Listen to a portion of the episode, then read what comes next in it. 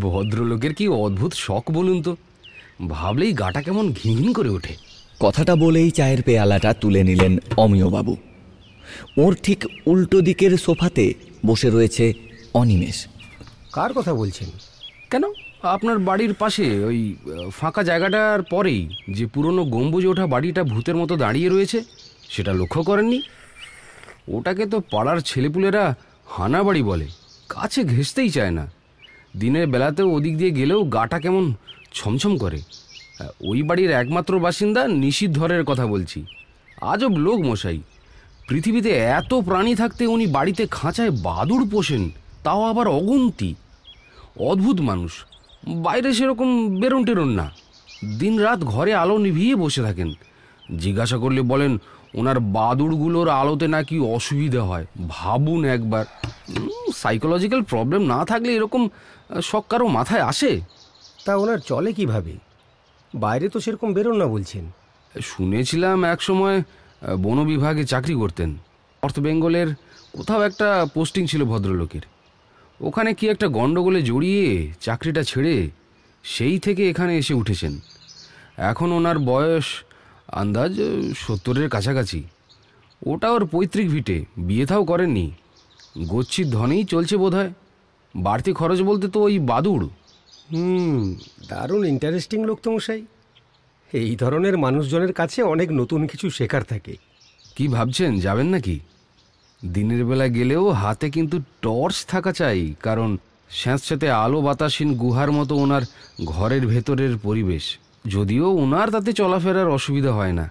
যাকে ছাড়ুন সেসব কথা। আপনি কবে এখানে শিফট করছেন? ভাবছি পয়লা বৈশাখে। অবশ্য বাড়ির বাকি কাজটুকু যথাসময়ে যদি শেষ হয় তবেই। আর মিস্ত্রিগুলো তো কেমন যেন কাজে ঢিলেমি দিচ্ছে। আর তা আপনার পরিবারের সকলেই আসছেন তো? আমার পরিবার বলতে তো আমি আর আমার স্ত্রী রঞ্জনা। হ্যাঁ আর সন্তান? এই কথা শোনার পর অনিমেষ ফাঁকা দেওয়ালটার দিকে একবার হতাশা ভরা চোখ নিয়ে তাকিয়ে একটা দীর্ঘশ্বাস ফেলে বলল নেই হ্যাঁ, নেই ঠিক বলব না মানে হয়নি। ও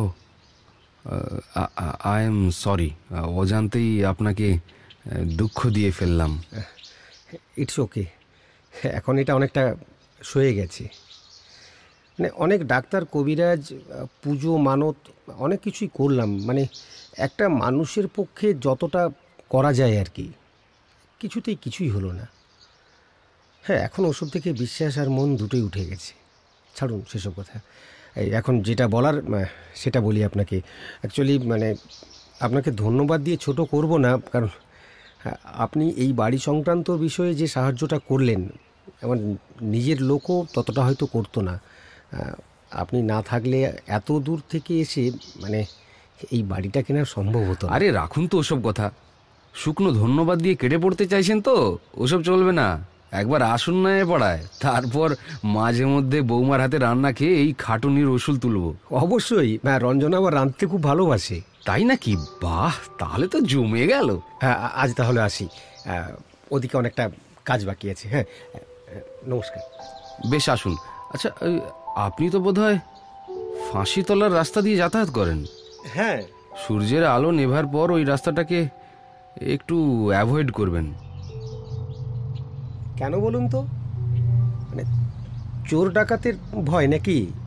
হ্যাঁ রাস্তাটাও বেশ নির্জন দুপাশে ঘন ঝোপঝাড় আর বড় বড় গাছের সারি। তবে ওই রাস্তাটা ফাঁকা হয় বলেই ওদিক থেকে যাতায়াত করি সময়টা কম লাগে আর কি। আপনি শিক্ষিত, বুদ্ধিমান, আধুনিক, আজকালকার মানুষ। আমার কথা অদ্ভুত ঠেকতে পারে আপনার কাছে, তবে আমার তো এখানেই ছেলেবেলা কেটেছে। স্থানীয় লোকেদের মুখে যেটুকু শুনেছি রাত নামার পর ওই রাস্তায় নাকি অনেক অদ্ভুত ঘটনা ঘটে। অনেক মানুষ নিখোঁজও হয়েছে। অনেকের আবার রক্তশূন্য মৃতদেহও পাওয়া গিয়েছে। পুলিশ তদন্ত করেও ওসব মৃতদেহের রহস্য সমাধান করতে পারেননি। তাই একটু সমঝে চলা এই আর কি।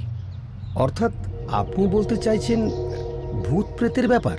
তবে বিশ্বাস করুন রাতের বেলা ওই পথে গিয়ে চোখে আমি কিছুই দেখিনি তবে গাটা ভীষণ ছমছম করে। স্থানীয় লোকেরা ওই রাস্তাটা দিনের আলোতেই যা একটু ব্যবহার করে রাত নামলেই সদর রাস্তা দিয়ে যায়। ভয় পেয়ে রাতের দিকে ওই রাস্তাটা সব মানুষ ত্যাগ করেছে বলেই ওই হাল। আর ভাবুন তো যদি সমস্ত মানুষ ওই পথ দিয়ে হাঁটা চলা শুরু করে এবং দুই পাশের ইলেকট্রিকের বাতিগুলো জ্বালিয়ে দেয় তাহলে কি আর কোনো অসুবিধা থাকতো? অনেকবার ইলেকট্রিক বাতি দেওয়া হয়েছে তবে আশ্চর্যজনকভাবে যোগাযোগ বিচ্ছিন্ন হয়ে গেছে। দেখুন আমার মনে হয় এসব স্থানীয় সমাজ বিরোধীদের কাজ। ওরাই ভূত প্রেতের ভয়াল কাহিনী প্রচার করছে। সাধারণ মানুষকে রাতের বেলা ওই স্থান থেকে সরিয়ে রেখে নিজেদের কুকর্মগুলো চালিয়ে যাওয়ার জন্য। আর ওই যে মৃতদেহের কথাগুলো বললেন না সেসব ওদেরই কুকীর্তি বলে আমার অনুমান। সবটা মিথ্যে নয় বাবু। ওই এলাকার নাম ফাঁসিতলা কেন জানেন? ব্রিটিশ পিরিয়ডে একজন কুখ্যাত ব্রিটিশ জেনারেল স্বাধীনতা সংগ্রামীদের রক্তের পিপাসী হয়ে ওঠে। সেই স্বদেশীদের ধরে ধরে প্রকাশ্য রাস্তায় ফাঁসি দিত। উদ্দেশ্য ছিল জনগণের মধ্যে ভীতি সঞ্চার করা, যাতে কেউ বিপ্লবের পথে পা না বাড়ায়। ওই রাস্তার দুই পাশে ঘন বনের মধ্যেকার এক একটা গাছ অনেক পুরনো। জঙ্গলে ঢুকে ঠিকভাবে দেখলে এখনও হয়তো ব্রিটিশদের নিশান পাওয়া যেতে পারে। সেই থেকে ওই এলাকার নাম ফাঁসিতলা। তবে সময়ের চাকা সদা ঘূর্ণায়মান। ব্রিটিশ জেনারেলের অত্যাচার চিরকাল বিপ্লবীরা সহ্য করেননি। একদিন একদল সশস্ত্র বিপ্লবীর দল ওই কুখ্যাত জেনারেলকে ধরে জ্যান্ত সমাধিস্থ করেছিল এই বনের মধ্যে। এর পরের ঘটনা তো আপনাকে একটু আগেই বললাম। তারপর থেকে নাকি অন্ধকার নামলেই ওই রাস্তায় নেমে আসে অশরীরীর আতঙ্ক। এখনও ওই রাস্তায় রাতে পা বাড়াতে ভয় পায় এলাকার মানুষজন। ওই সাহেবের অতৃপ্ত আত্মা এখনও নাকি বিভিন্ন রূপে এসে মৃত্যুর খেলায় মাতে। লোকজন ওই রাস্তাটা চিরতরে বন্ধ করে দিতে চেয়েছিল একসময়। প্রশাসনিক স্তর থেকে আপত্তি আসায় সেটা সম্ভব হয়নি। এই মুহূর্তে শোনা অমিয়বাবুর কথাগুলো শুনে অনিমেষের হাসি পেলেও সেটাকে খুব কষ্টে সম্বরণ করে সে বলল আচ্ছা ঠিক আছে ঠিক আছে। আমি রাত্রিবেলা সদরের বড় রাস্তা দিয়ে যাতায়াত করব। আসছি তাহলে। নমস্কার। এরপর পুনরায় নমস্কার জানিয়ে অনিমেষ যাওয়ার জন্য উঠে দাঁড়াল। অমিয়বাবু উঠে গিয়ে অনিমেষকে সামনের রাস্তা অবধি এগিয়ে দিয়ে এলেন। অনিমেষ রাস্তা ধরে নেমে খানিকটা এগিয়ে নিষিদ্ধরের বাড়িটার দিকে একবার চেয়ে আশ্চর্য হলো।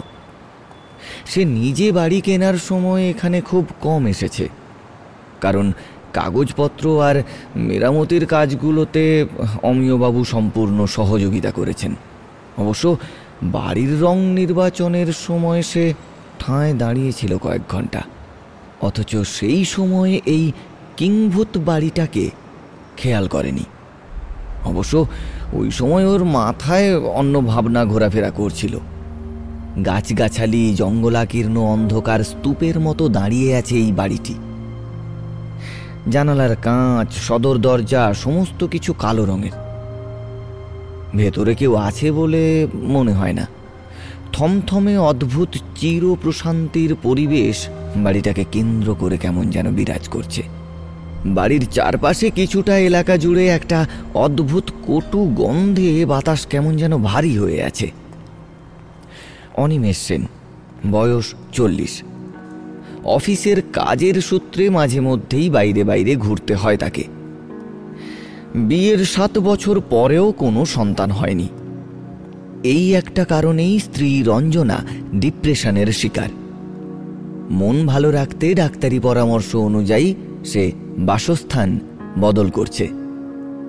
নতুন জায়গা, নতুন মানুষজন, নতুন পরিবেশে মনের হাল যদি একটু ফেরে, এই আশায়।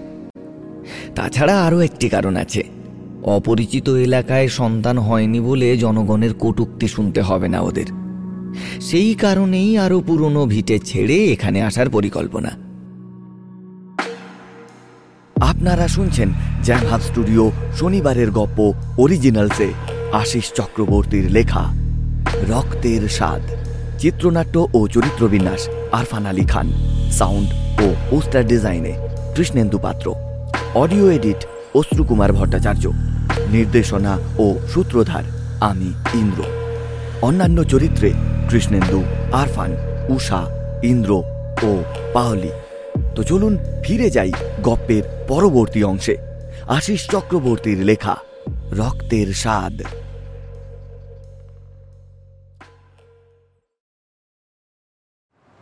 আজ চৈত্র মাসের শেষ দিন। আকাশের অবস্থা খুব একটা ভালো নেই। কালো জমাট মেঘ স্থির হয়ে আছে মাথার উপরে। ওদের জিনিসপত্র সমস্ত কিছু নতুন বাড়িতে শিফট করা হয়ে গেছে। সন্ধেবেলা দুজনে গাড়ি করে নতুন ঠিকানার উদ্দেশ্যে রওনা দিল। গাড়ি ছুটে চলেছে দ্রুত গতিতে ড্রাইভিং সিটে বসে শক্ত হাতে স্টেয়ারিংটা সামলাচ্ছে অনিমেষ। শোনো একটা না বৃষ্টি ব্যাপার ঘটে গেছে। কেন? কি হলো আবার? আর কি ওই পরশু আবার আমাকে কলকাতা চলে যেতে হবে। ইটস আর্জেন্ট কোম্পানির একটা নতুন প্রজেক্ট লঞ্চ হয়েছে তারই মিটিং আছে আর কি। আমাকে আগে বলনি তো? আর তুমি অফিস থেকে কয়েকদিনের ছুটি নিয়েছিলে না? আরে বলব কি আমি নিজেই জানলাম কয়েক ঘণ্টা আগে। বস মেল করে ডিটেলসটা জানিয়ে দিয়েছেন। কয়েক কোটি টাকার প্রজেক্ট তাই বস আপাতত আমাকে ছাড়া আর কাউকেই ভরসা করতে পারছেন না। এর অবশ্য একটা ভালো দিক আছে। কিসের ভালো দিক? নতুন জায়গায় আমাকে একলা ফেলে নিজে উধাও হচ্ছে তার আবার ভালো দিক। আরে আমার বুঝি একলা থাকতে ভয় করে না? আরে চড়ছো কেন? উফ আরে আমাদের কি কাজের কোনো ঠিক আছে? আর ছোট মাসিকে তো বলাই আছে কালকে উনি এখানে আসছেন তো। তাহলে আর তুমি একা কোথায়? তাছাড়া একটা প্রমোশনের ব্যাপার যখন কি করে না বলি বলো? চাইলে এই তুমি এটা সঙ্গে রাখতে পারো। কথাটা বলে অনিমেষ রঞ্জনার সামনে তুলে ধরে তার লাইসেন্স প্রাপ্ত রিভলভারটা। রঞ্জনার আগে ফুসতে ফুসতে ওদিকে একবার তাকিয়ে মুখটা ঘুরিয়ে নেয় জানালার দিকে। যাত্রাপথে ওদের রাগ, অভিমান, ঝগড়া, ঝামেলার পালা ক্রমশই চলতে থাকে। বেশ কয়েকবার অনিমেষকে রঞ্জনার রাগ ভাঙাতে হয়েছে রাস্তার একপাশে গাড়ি দাঁড় করিয়ে। তারপর পুনরায় গাড়ি গড়িয়ে চলেছে গন্তব্যস্থলের দিকে। কতটা পথ ওরা অতিক্রম করেছে সে হিসেব নেই। সময়ও অতিবাহিত হয়েছে অনেকটাই। দ্রুত পৌঁছনোর লক্ষ্যে অনিমেষ সদর রাস্তা ছেড়ে ফাঁসিতলার রাস্তাটায় উঠল। ঘন অন্ধকার চিরে গাড়ি এগিয়ে চলেছে সামনের দিকে। আচমকাই যেন আবহাওয়ার বদল ঘটল। কালো মেঘের ফাঁক ফোকর থেকে বিদ্যুৎ গর্জে ওঠে। খানিক বাদেই ঝোড়ো বাতাস সঙ্গে নেমে আসে মুষলধারে বৃষ্টি। বৃষ্টির জলে সামনের কয়েক ফুট দূরেই যেন সাদা ওড়নার মতো হয়ে আসে দৃশ্যটা। আকাশে মেঘ জড়ো হওয়ায় রাতের কালিমা যেন আরও জমাট বেঁধে আসে। একটা নির্জন ফাঁকা রাস্তার বুকের ওপর দিয়ে ক্রমশ এগিয়ে চলেছে গাড়িটা। রাস্তার দুপাশে ঘন গাছের ভিড়। মাঝে মাঝে বিদ্যুতের আলোয় ফর্সা হয়ে উঠছে চারিপাশ। অনিমেষের একবার মনে আসে, অমিয় বাবুর বলা সেই ব্রিটিশ জেনারেলের কাহিনীটা। তারপর ঠোঁটের ফাঁকে হাসি এনে সেই অদ্ভুতুড়ে কাহিনীটা মাথা থেকে সরিয়ে সামনের দিকে এগিয়ে যেতে মন দিল সে। রঞ্জনা গাছের ভেতর দিয়ে রাস্তা দেখে চলেছে। এবার অস্পষ্ট রাস্তায় অনিমেষ গাড়ির গতিটা কমিয়ে এগিয়ে চলল। হঠাৎ রঞ্জনা গাড়ির স্টিয়ারিংয়ে রাখা অনিমেষের হাতটা ধরে ঝাঁকুনি দিয়ে বলে ওঠে এই স্টপ স্টপ স্টপ দাঁড়াও। আরে কি হলো কি? ব্যাক করো গাড়িটা এক্ষুনি। ওই ওই ওই পেছনের গাছটার দিকে নিয়ে চলো। আরে বাবা কিন্তু কেন? আরে আরে বাবা চলো না। ব্যস্ত হয়ে ওঠে অনিমেষ। তারপর গাড়িটাকে ব্যাক করে রাস্তার ধারের গাছের নিচে নিয়ে যেতেই গাড়ির জানালা দিয়ে তাকিয়ে দেখে রঞ্জনা। নিজের সিট থেকে সরে খানিকটা ঝুঁকে অনিমেষ গাড়ির জানালার কাঁচের জলের ক্রমাগত ধুয়ে দেওয়া অস্পষ্ট ফাঁক দিয়ে নজর ফেলে দেখে, একটা বড়জোর বছর তিনেকের বাচ্চা ছেলে। খালি গায়ে বৃষ্টিতে ভিজে দাঁড়িয়ে ঠক ঠক করে কাঁপছে। ওর দিকেই খানিকটা মায়া ভরা দৃষ্টি নিয়ে তাকিয়ে রয়েছে রঞ্জনা। তারপর রঞ্জনা বলে ওঠে ওই যে ওই ওই গাছের নিচে দাঁড়িয়ে থাকা বাচ্চা ছেলেটাকে দেখেছ? হ্যাঁ দেখলাম। বৃষ্টিতে আটকা পড়েছে বোধ হয় আরে ধারে কাছেই বাড়ি হয়তো। বৃষ্টি কমলেই চলে যাবে ঠিক। কিন্তু এত রাতে এখানে একা ওইটুকু একটা দুধের শিশু দাঁড়িয়ে কেন? ও দাঁড়াও দাঁড়াও দাঁড়াও দেখছি। অনিমেষ গাড়ির দরজাটা খুলে বাইরে বেরিয়ে গিয়ে ছেলেটার কাছে দাঁড়িয়ে জিজ্ঞাসা করল সোনা তোমার বাড়ি কোথায়? ছেলেটা কম্পমান শরীরে মাথা নাড়ল দুদিকে। অন্ধকার রাস্তায় গাড়ির হেডলাইটের আলো পর্যাপ্ত নয়। অনিমেষ ছেলেটিকে যতটুকু দেখতে পাচ্ছে তাতে ওর হাড় জিরজিরে চেহারাটা নজরে পড়ছে। পাঁজরের হাড়গুলোও যেন হাঁ করে রয়েছে।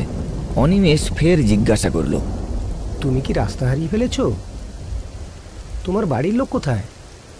ছেলেটা পুনরায় একই রকমভাবে মাথা নাড়ল। এবার রঞ্জনা গাড়ির জানালার কাঁচ নামিয়ে জোর গলায় বলল আরে বৃষ্টিতে দাঁড়িয়ে ওকে কি জিজ্ঞাসা করছ ওইটুকু ছেলে ওসব বলতে পারে ওকে ভেতরে নিয়ে এসো দেখছ না বেচারার কি হাল হয়েছে বৃষ্টিতে ভিজে নিয়ে এসো নিয়ে এসো অনিমেষ ওর ঠান্ডা হাত ধরে রঞ্জনার কাছে ছেলেটিকে তুলে দিয়ে নিজে ড্রাইভিং সিটে এসে বসে পড়ল। তারপর গাড়ির সিটে আটকানো তোয়ালাটা খুলে নিয়ে মাথাটা মুছতে মুছতে দেখল, রঞ্জনা ওর শাড়ির আঁচলটা দিয়ে ছেলেটার মাথা, গা, হাত, পা মুছে দিচ্ছে। এতদিনের সুপ্ত মাতৃস্নেহ আগ্নেয়গিরির মতো জেগে উঠে উগলে যাচ্ছে ক্রমশ বাৎসল্যের দিকে।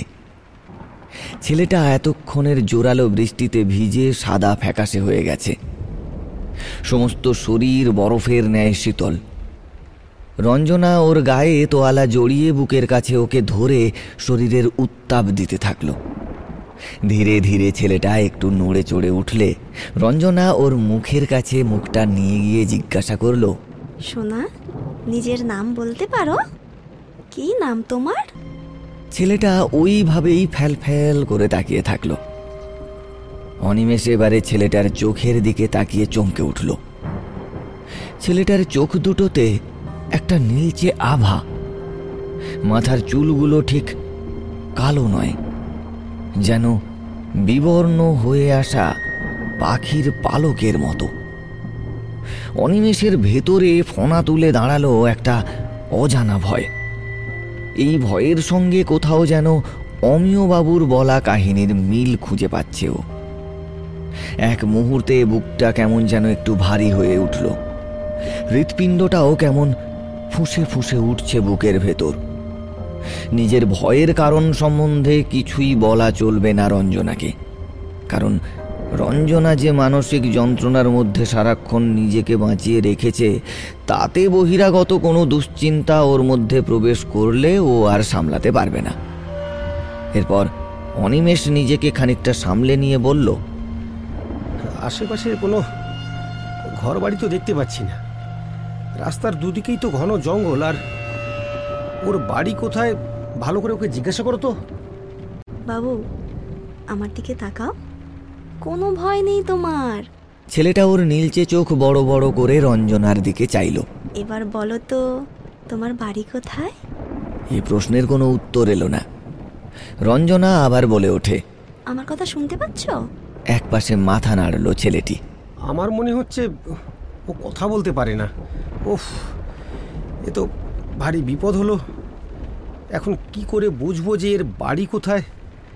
এতক্ষণে ওর বাড়ির লোকজন খোঁজাখুঁজি শুরু করে দিয়েছে বোধ হয় আর ওর চোখ দুটো লক্ষ্য করেছে রঞ্জনা। আমার মনে হয় ও স্থানীয় কেউ নয়। তোমার বাড়িতে কে কে আছে? আবার জিজ্ঞাসা করল রঞ্জনা। কোনো উত্তর নেই। রঞ্জনার আদর মাখানো প্রশ্নগুলোর ছেলেটার থেকে কোনো উত্তর না আসলে রঞ্জনার মুখটা ক্রমে ক্রমে প্রসন্নতায় ভরে উঠেছে। যেন এক পা এক পা ফেলে ছেলেটা ওর নিজের হয়ে উঠছে। ওর মুখের দৃপ্তি দেখে অনিমেষের বুকটা ধড়াস করে উঠল। রঞ্জনার দৃষ্টি ভালো নয়। বিরাট একটা লোভ ওকে গিলে ফেলেছে। কিংবা এই অদ্ভুত চেহারার ছেলেটা ওর ওপরে মায়া বিস্তার করে ফেলেছে। একটা ভয় মেশানো গলায় অনিমেষ বলে উঠল, রঞ্জনা, কি ভাবছ তুমি ওকে নিয়ে? রঞ্জনার চোখ এবারে অন্য কথা বলছে। মুখের অভিব্যক্তি বদলে গেছে চরমভাবে। ওর গলার শব্দটাও এবার একটু অন্যরকম গাড়ি স্টার্ট দাও অনিমেষ। রাত বাড়ছে। সঙ্গে ঠান্ডাও। এ- এ তুমি কি বলছো রঞ্জনা? ওকে কোথায় নিয়ে যাবে তুমি? আমার বাড়ি? যা বলছি তাই করো। ও ঠান্ডা লেগে যাবে। আরে এ অন্যায় রঞ্জনা। আমাদের ওকে পুলিশ স্টেশনে দেওয়া উচিত। অপরিচিত কাউকে জোর করে বাড়িতে নিয়ে যাওয়া অন্যায়। চুপ করো। এ ছেলে আমার। আমি ছাড়া ওরা কেউ নেই। তুমি গাড়ি চালাবে কিনা বলো তো? রঞ্জনার এই রূপ চেহারা অনিমেষ এত বছর এও কোনোদিন দেখেনি। ওর যেন আর কোনো প্রতিবাদ বা প্রতিরোধ করবার ক্ষমতা নেই। ও এখন অন্য কারও দ্বারা যেন নিয়ন্ত্রিত। এরপর ও আর কোনো বাক্য ব্যয় না করে কলের পুতুলের মতো গাড়ি দ্রুত চালিয়ে অন্ধকার চিরে বেরিয়ে গেল।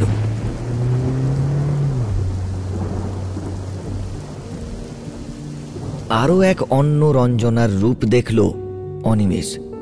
তাদের নতুন বাড়িতে পৌঁছে। যতবার অনিমেষ গর্বভরা বুক নিয়ে নতুন বাড়িটার সমস্ত কোণা ঘুরিয়ে দেখবার জন্য রঞ্জনাকে জোরাজুরি করতে থাকে ও ততবারই বলে একটু দাঁড়াও না। হাতের কাজটা শেষ করে দেখছি। অথচ ওর হাতের কাজ যেন ফুরোয় না। রাস্তা থেকে সঙ্গে আনা ছেলেটার জন্য রঞ্জনার যেন কাজের শেষ নেই। ইতিমধ্যে সামনের বাজার থেকে আসার সময় নিয়ে এসেছে ডজনখানেক পোশাক খেলনা খাবার আরও কত কি। রান্নার বাহার জমে উঠেছে সেই সঙ্গে। সব মিলিয়ে এত খুশি রঞ্জনাকে এর আগে কখনো দেখেনি অনিমেষ। ছেলেটার প্রতি একটা ভয় মেশানো আশ্চর্য মনোভাব থাকলেও রঞ্জনার বর্তমান আচরণে ওর বেশ ভালো লাগছে। নিজের মনকেও সে অন্তরে অন্তরে কয়েকবার শাসন করে ওঠে। অমিয়বাবুর কাহিনীর ওপর ভর করে ছেলেটার সম্বন্ধে কি না কি ভেবে বসেছিল সে। ছি! এখন রঞ্জনার সঙ্গে ছেলেটিকে খেলতে দেখে ওর নিজের ভুল ভাবনা চিন্তার প্রতি ঘৃণা হচ্ছে। অন্যদিকে মনের কোণে জমাট বেঁধে থাকা আরও একটা দুশ্চিন্তা। আর সেটা সময়ের সঙ্গে সঙ্গে উত্তরোত্তর বৃদ্ধি পাচ্ছে। রঞ্জনার ছেলে মানুষই যেদের কাছে হেরে ও ছেলেটাকে ঘরে এনে তুলেছে। কিন্তু শেষমেশ বাচ্চা চুরির অপরাধে ফাঁসতে না হয়। ছেলেটার কেউ যদি সত্যিকারের দাবিদার হয়, আর সে থানায় একটা মিসিং ডায়েরি করে, আর পুলিশ যদি তদন্তে নেমে খুঁজতে খুঁজতে ওর বাড়ির চৌকাট অব্দি হানা দেয়, সমাজে প্রচার হবে তারা বাচ্চা চোর। তাহলে যে ভয়ঙ্কর কেলেঙ্কারি ঘটবে, তার থেকে নিস্তার পেতে আত্মহত্যাই হবে একমাত্র পথ।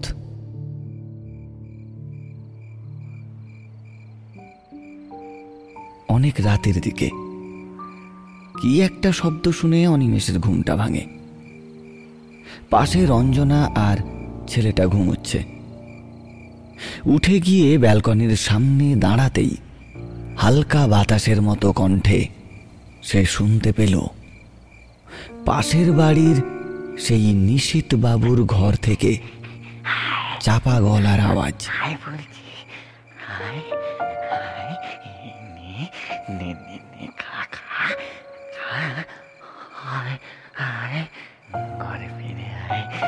যাস না যাস না আয় হাই বলছি হাই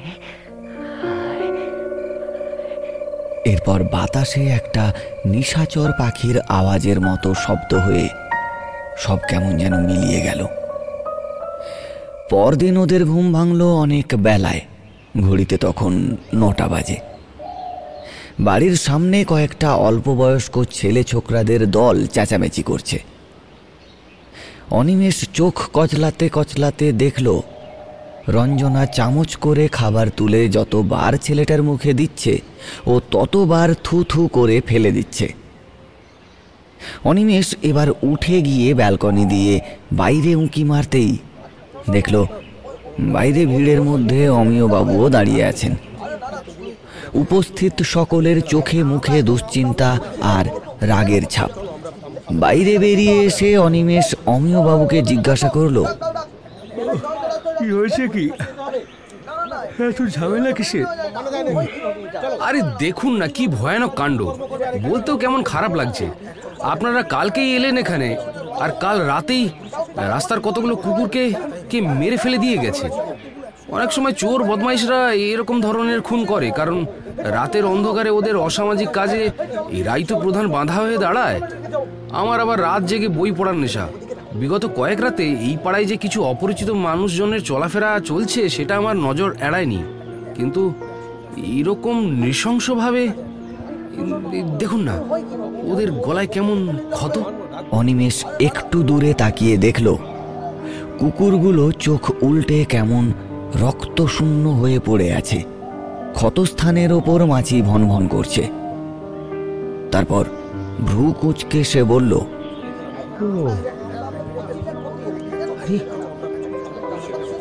তো ভয়ানক ব্যাপার।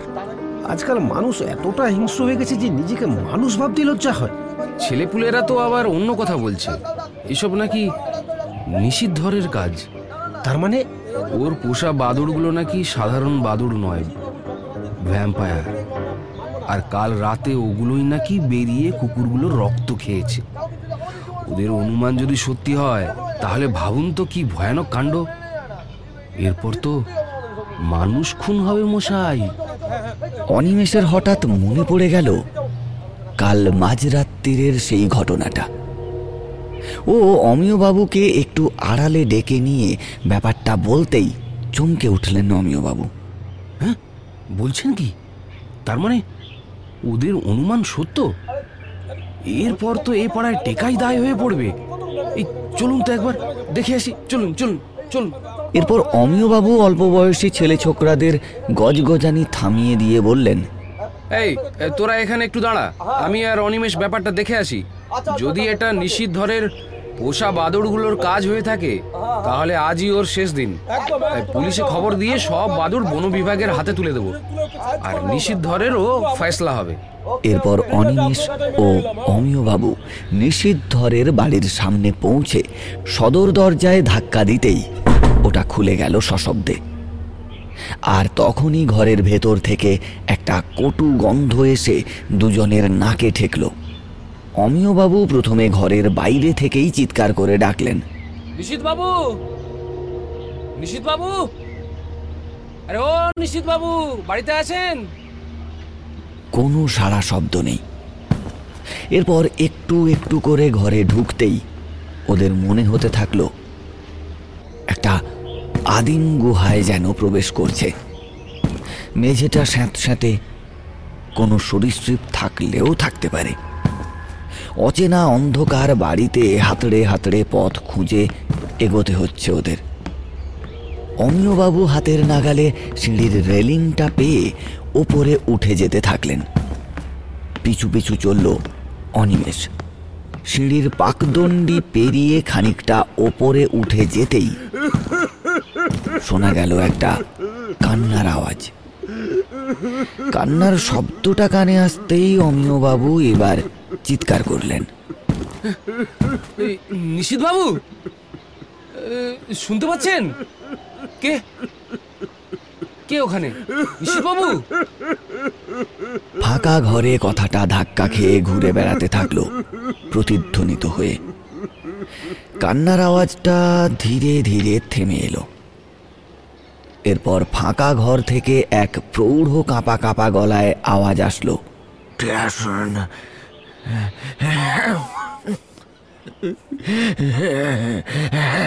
সাবধানে সাবধানে উপরে উঠে আসুন। কথাটা লক্ষ্য করে ওরা আরও খানিকটা ওপরে উঠে যেতেই দেখতে পেল আলো আধারিময় জানালার সামনে নিশিত বাবু বসে হাহুতাশ করে কাঁদছেন। অমিয়বাবু দ্রুত পা চালিয়ে ওর সামনে উপস্থিত হয়ে জিজ্ঞাসা করলেন। আরে আপনি এভাবে কাঁদছেন কেন? কাল রাতে আমার এতদিনের পোষা বাদুরগুলো সব উড়ে গেছে। আমি কত চেষ্টা করলাম ওদের বেরিয়ে আনা কিন্তু ওরা ওরা কিছুতেই এলো না। আমার উপরের ঘর থেকে একেবারে দল বেঁধে ওরা জানালার কাজ ভেঙে উড়ে গেল আকাশে। যেন একটা মোহ পেয়ে বসেছিল ওতে। আর আর সেই টানে ওরা সব চলে গেল। আমি ছাদে উঠে অনেক চেষ্টা করলাম ওদের মিলিয়ে আনার কিন্তু কিন্তু পারলাম না। এমনটা হওয়ার কথা না। ওরা আমার আমার বাধ্য ছিল। এতদিনের এতদিনের সম্পর্ক আমি আমি এখন থাকব কি নিয়ে বলতে পারেন কিন্তু ওরা সব পালালো কীভাবে? আপনি তো খাঁচায় রাখতেন ওদের। নিশীথবাবু আঙুলের নির্দেশ দিয়ে দেখিয়ে বললেন ওই দেখুন ওই দেখুন কীভাবে হলো আর কেন হলো। আমি কিছুই জানি না। অনিমেষ আর অমিয়বাবু দেখলেন খাঁচার দরজা হাঁ করে খোলা।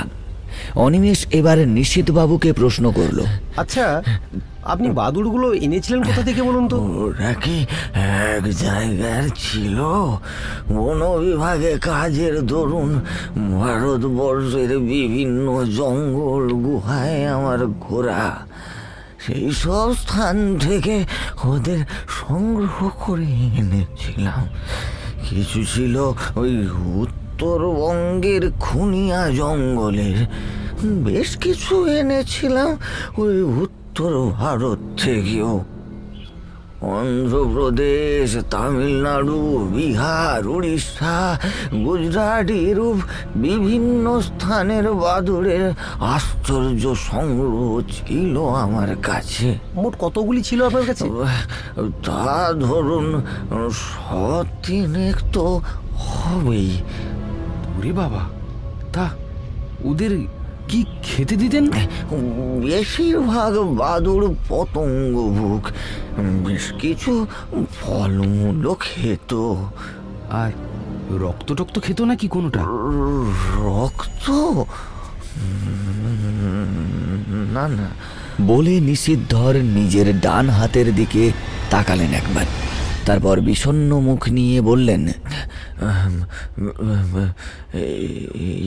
এর আগে কোনোদিন খায়নি এর আগে মানে?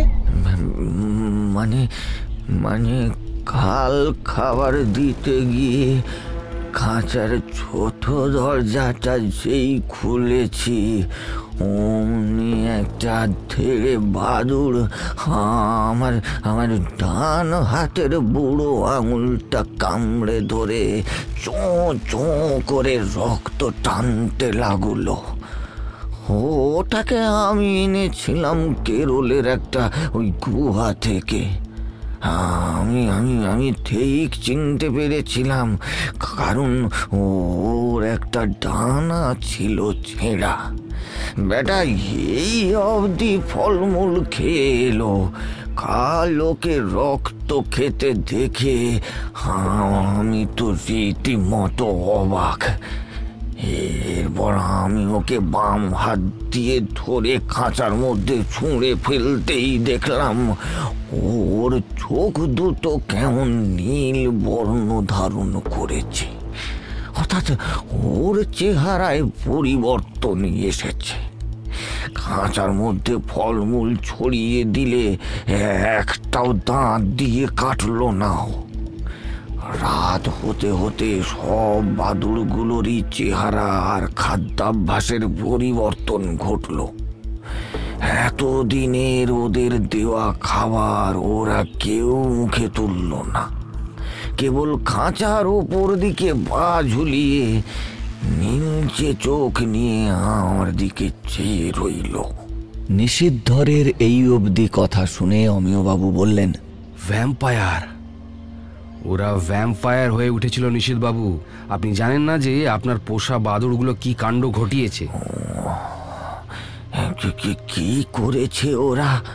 এলাকার সব কুকুরগুলোর রক্ত চুষে খেয়ে মেরে ফেলেছে। পাড়ার ছেলেরা তো আপনার উপর রেগে খাপ্পা হয়ে রয়েছে। পুলিশে খবর দিতে চায়। হ্যাঁ, পুলিশ? কিন্তু আমি তো ইচ্ছে করে কিছু করিনি। আর বিশ্বাস করুন ওরা কেউ ভ্যাম্পায়ার নয়, কেউ ভ্যাম্পায়ার নয়। ওদের এত দিন পুষেছি আমি, ওদের খাওয়া দাওয়া তো আমারই হাতে ছিল। কিন্তু ওই যে আপনি বললেন আঙুল কামড়ে রক্ত খেয়েছে। সে কথাটা ঠিকই কিন্তু ওটাতেই ভ্যাম্পায়ার প্রমাণিত তো হয় না।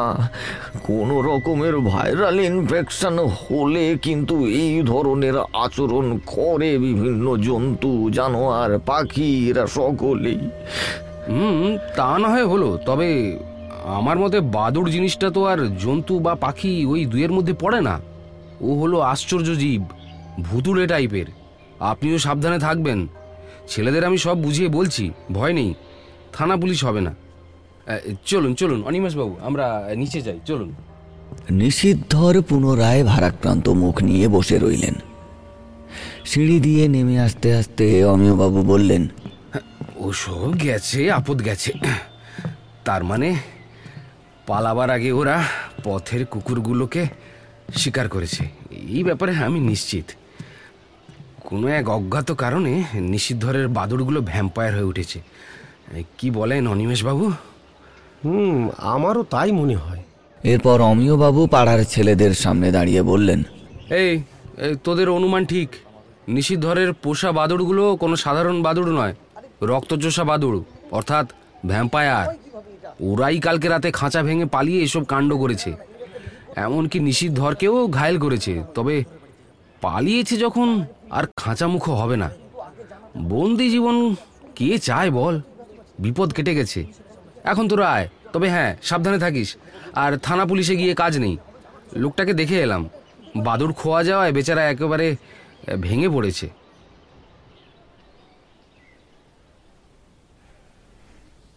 গৃহপ্রবেশ উপলক্ষে অনিমেষ আর রঞ্জনা গৃহে সামান্য একটা পুজোর আয়োজন করলে অমিয়বাবুও তার পরিবার নিয়ে হাজির হয়েছেন। ছেলেটা অপরিচিত লোকজনদের দেখে অন্ধকারে খাটের তলায় সেই যে লুকিয়েছে আর বেরোলো না। অনিমেষ দরজা খুলে কয়েকবার ওকে বাইরে আনার চেষ্টা করেছে কিন্তু তাতে কোনো লাভ হয়নি। সে আরও নিজেকে ঠেলে দিয়েছে অন্ধকারের দিকে। অমিয়বাবু নিচু হয়ে বসে খাটের তলায় মুখ বাড়িয়ে বললেন বাবু তোমার নাম কি? ও ও- কথা বলতে পারে না। হ্যাঁ? সে কি? উফ। বলে চমকে উঠে দুঃখ প্রকাশ করা মুখ নিয়ে চুকচুক আওয়াজ করলেন অমিয়বাবু তারপর বললেন রঞ্জনার বোনের ছেলে বললে তো। হ্যাঁ হ্যাঁ। বেচারা না কপালটা খুবই খারাপ। ওর বাবা মা একসঙ্গেই একটা অ্যাক্সিডেন্টে মারা গেছে। কথাটা বলার সময় খানিকটা থতমত খেল অনিমেষ। কারণ মিথ্যে কথা বলার অভ্যেস ওর খুব একটা নেই। বাস্তবে রঞ্জনা বাপ মামরা একমাত্র কন্যা সন্তান। সেই মুহূর্তে রঞ্জনা ছুটে এসে বলল এই শুনছো? ছোট মাসি আসতে পারবে না। এক্ষুনি ফোন করেছিলেন। ওনার বাতের ব্যথাটা নাকি বড্ড বেড়েছে। অমিয়বাবু খাটের তলায় ইশারা করে বললেন তা ওর নাম কি? পার্থ? না বুবুন। দুটোই। ভালো নাম পার- পার্থ আর ডাক নাম বুবুন। ও। হুম ব্যাড লাক। খুব খারাপ লাগছে ওকে দেখে। চলো ওদিকে। ওকে ওকে এখন একা থাকতে দাও। অমিয়বাবু চলে গেলে অনিমেষ আর রঞ্জনার বুক থেকে যেন পাথর নামল।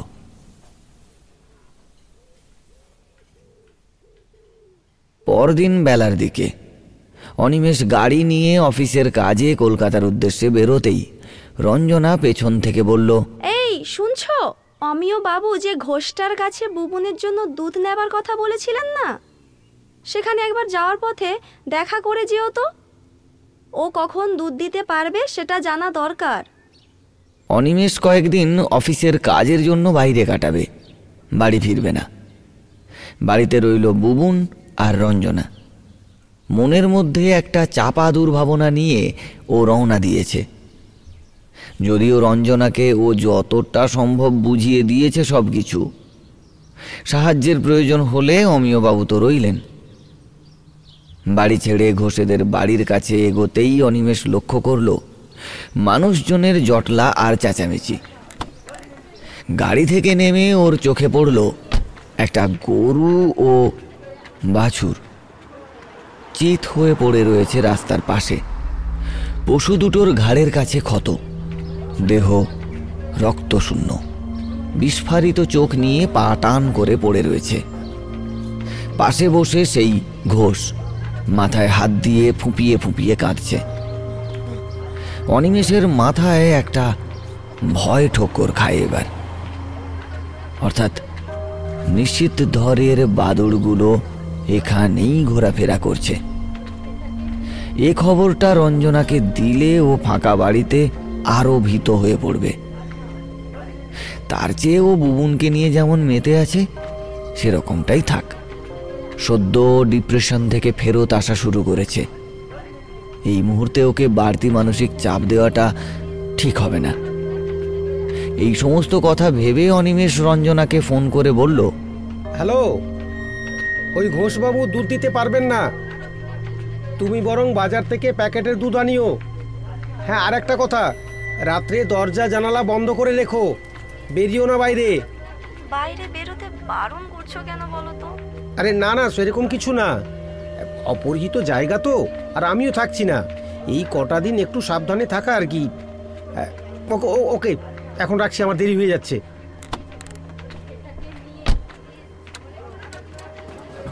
এরপর ও গাড়ি স্টার্ট করে এগিয়ে যায় অফিসের পথে।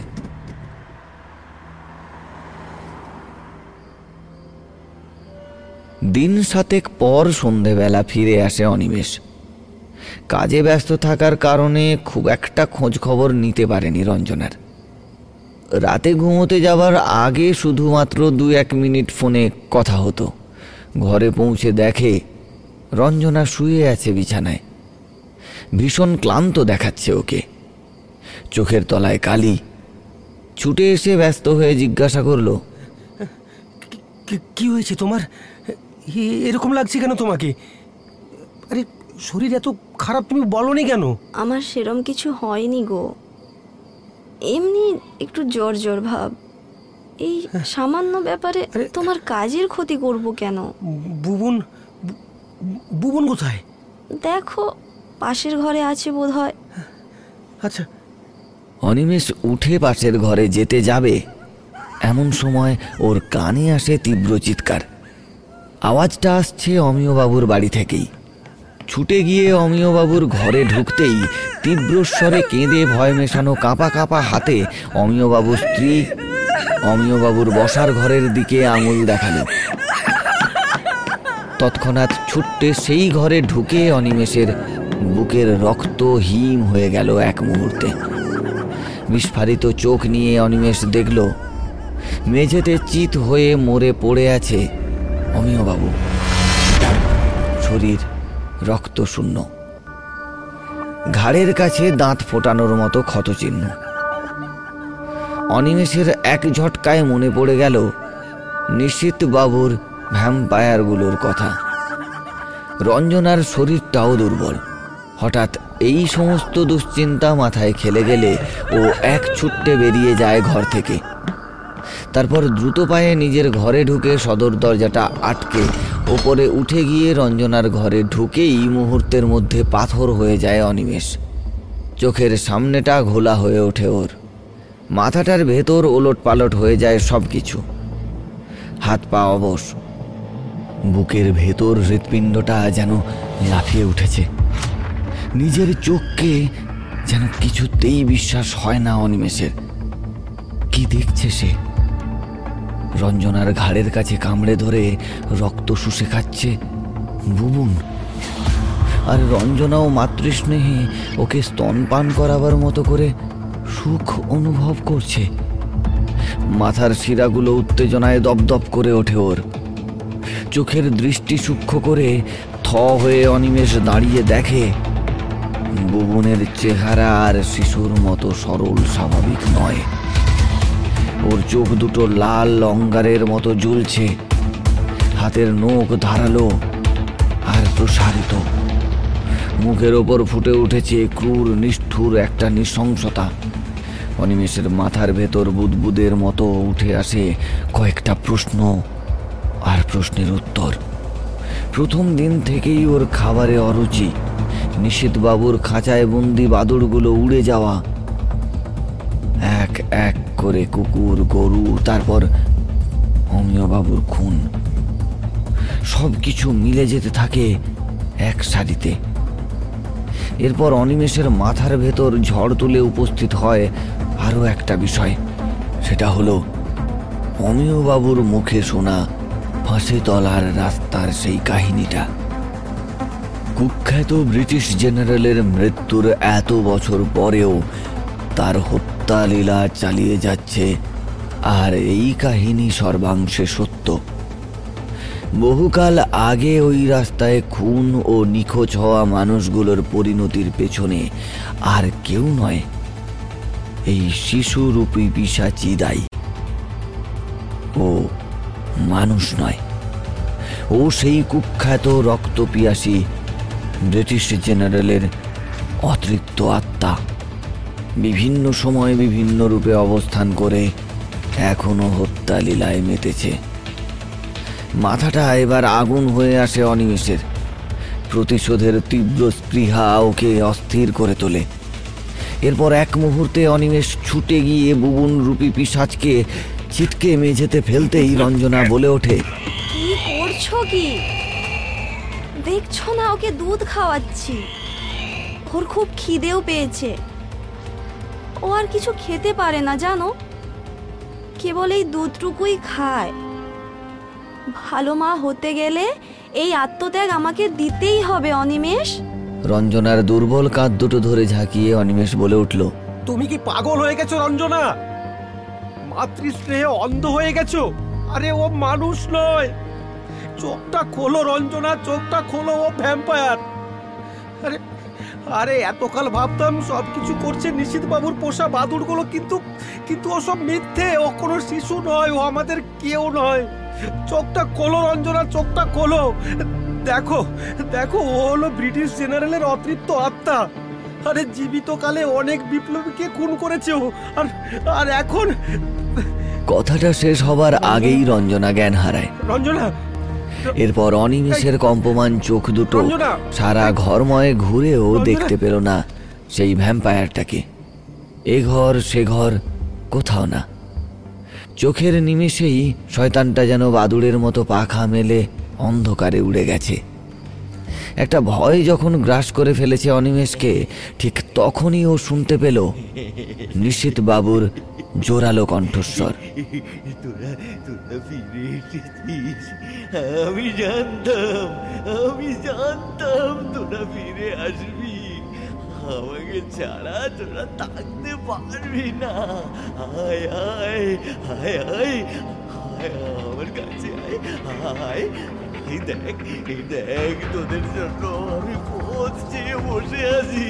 অনিমেষ দ্রুত পায়ে জানালার ধারে এসে বাইরে তাকিয়ে দেখল তারা ভরা আকাশের নিচে ছাদের ওপর দাঁড়িয়ে ওপর দিকে দুহাত তুলে সমানে কথা বলে যাচ্ছে নিশীথবাবু বাবু আর তার ঠিক মাথার ওপর পাখা ঝাপটিয়ে ঘুরপাক খাচ্ছে একদল বাদুর পর মুহূর্তেই নিশীথবাবু ফের বলে ওঠেন আমাকে আমাকে তোরা ক্ষমা করে দে। আমি তোদেরকে খেতে দিতে পারিনি। তোরা তোরা রক্ত খেতে চাস তো? রক্ত? হায় হায় হায় হায়, তবে আমার কাছে, আয় আমার কাছে। আমার শরীরের সমস্ত রক্ত চুষে খা খা আমার শরীরের সমস্ত রক্ত চুষে। কিন্তু কিন্তু আমায় ছেড়ে যাস না, আমাকে ছেড়ে যাস না। তোরা ছাড়া আমার কেউ নেই কেউ নেই। নে নে নে, খা খা আমার রক্ত, খা। খা আমার রক্ত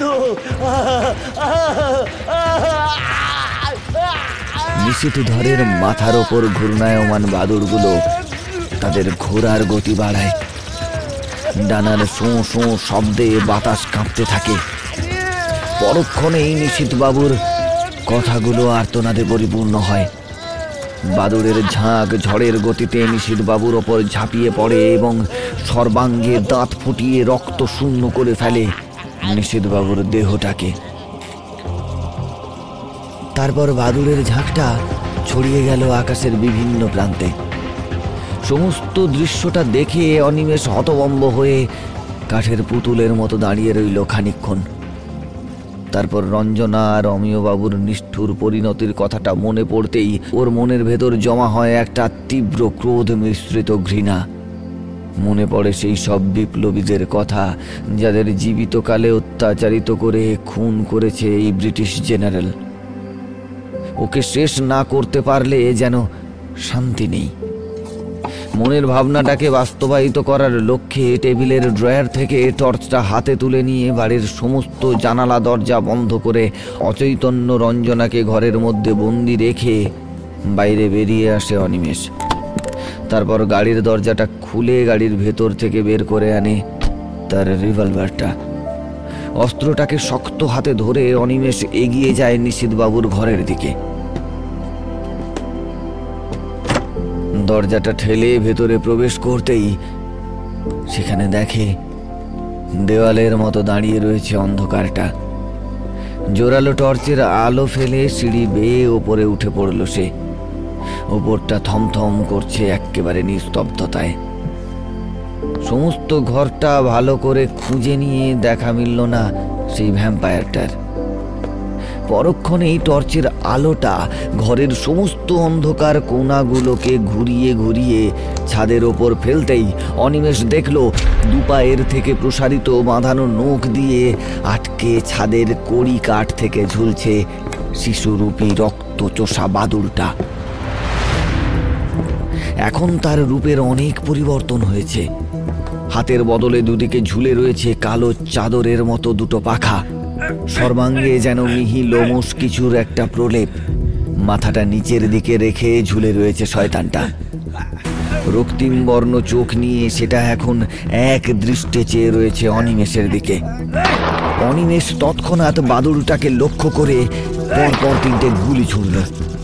সঙ্গে সঙ্গে ডানা ঝাপটা দিয়ে ওর মাথার ওপর দিয়ে উড়ে গেল বাদুরটা। তারপর ঘরের দরজা জানালার কাঁচ ভেঙে শয়ে শয়ে ছুটে এলো বাদুড়ের দল অনিমেষের দিকে। অর্থাৎ নিশ্চিত ধরের পোষা বাদুড়ের দল এখন ওই শয়তানটার নিয়ন্ত্রণে। অনিমেষ ওই ঝাঁক লক্ষ্য করে এলো পাথারি কয়েকটা গুলি ছুঁড়ে ফাঁকা রিভলভারটা ছুঁড়ে দিল ওদের দিকেই। শেষে নিরুপায় হয়ে সিঁড়ি বেয়ে নিচে নামতে থাকল সে। সিঁড়ির বাঁক ঘুরতেই হঠাৎ বিদ্যুৎ গতিতে ওর দিকে ধেয়ে এসে সূচালো দাঁত বসিয়ে দিল পিসাজটা ওর এক্কেবারে ঘাড়ের কাছে। যন্ত্রণায় তীব্র চিৎকার করে ও সিঁড়ি থেকে গড়িয়ে পড়লে ওর শরীরে ফুটতে থাকল শয়ে শয়ে বাদুড়ের দাঁত। মিনিট পাঁচেকের মধ্যেই নিশ্চিত বাবুর ঘরের অন্ধকার মেঝেতে পড়ে রইল অনিমেষের রক্ত শূন্য, প্রাণহীন দেহটা।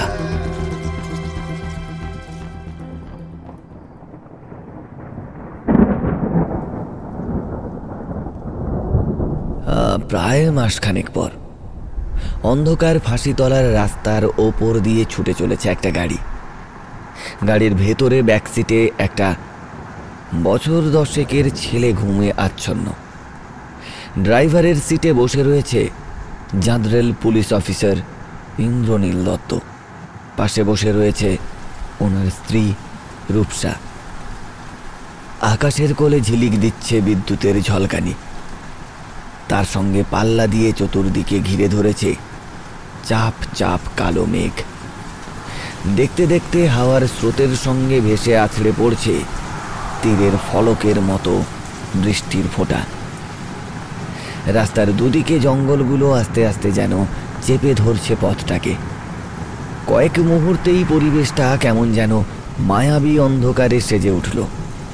ইন্দ্রনীলবাবু গাড়ির গতি খানিক কমিয়ে ফ্রন্ট লাইটের আলোয় দুর্যোগপূর্ণ অন্ধকার বিদীর্ণ করে এগিয়ে যাচ্ছেন। হঠাৎ ওনার স্ত্রী চিৎকার করে উঠলেন। গাড়িটা ব্যাক করো। গাড়িটা অল্প অল্প করে পিছিয়ে আসতে থাকলে গাছতলায় দাঁড়িয়ে ক্রুর হাসি হেসে উঠল। বছর তিনেকের বাচ্চা ছেলেরূপী শয়তানটা।